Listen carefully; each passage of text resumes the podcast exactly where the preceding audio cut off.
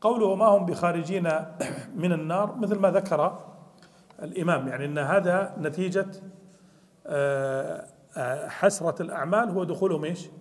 في النار. فهذا ما في إشكال.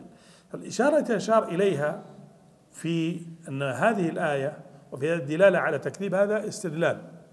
يعني يمكن نسميه استدلال أو استنباط. يعني استدلال للرد على الذين زعموا أن عذاب النار إيش؟ ينتهي. المسألة معروفة بفناء النار. النار. المسألة معروفة بفناء النار.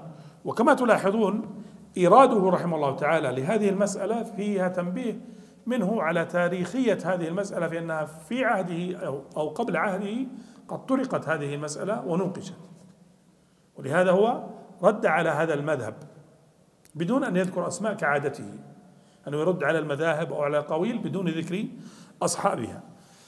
فجعل قوله سبحانه وتعالى وما هم بخارجين من النار لأن هذه أيضا لو راح ذهبنا إلى علم البلاغة سنجد أنه في علم البلاغة نجد أن هذا يعني في نوع من الحصر إنه كأنه حصر لا يخرجون منها ابدا يعني ما هم بخارجين من النار. فلم يحدد كما قال الطبري لم يعني يستثني وقتا. يعني ما استثنى وقتا. فما دام ما استثنى ما استثنى وقتا فهذا دل على أنه حد لا نهاية له. يعني لا آسف لا حد له ولا نهاية له. يعني لا حد له ولا نهاية له في عذاب آه، أهل النار.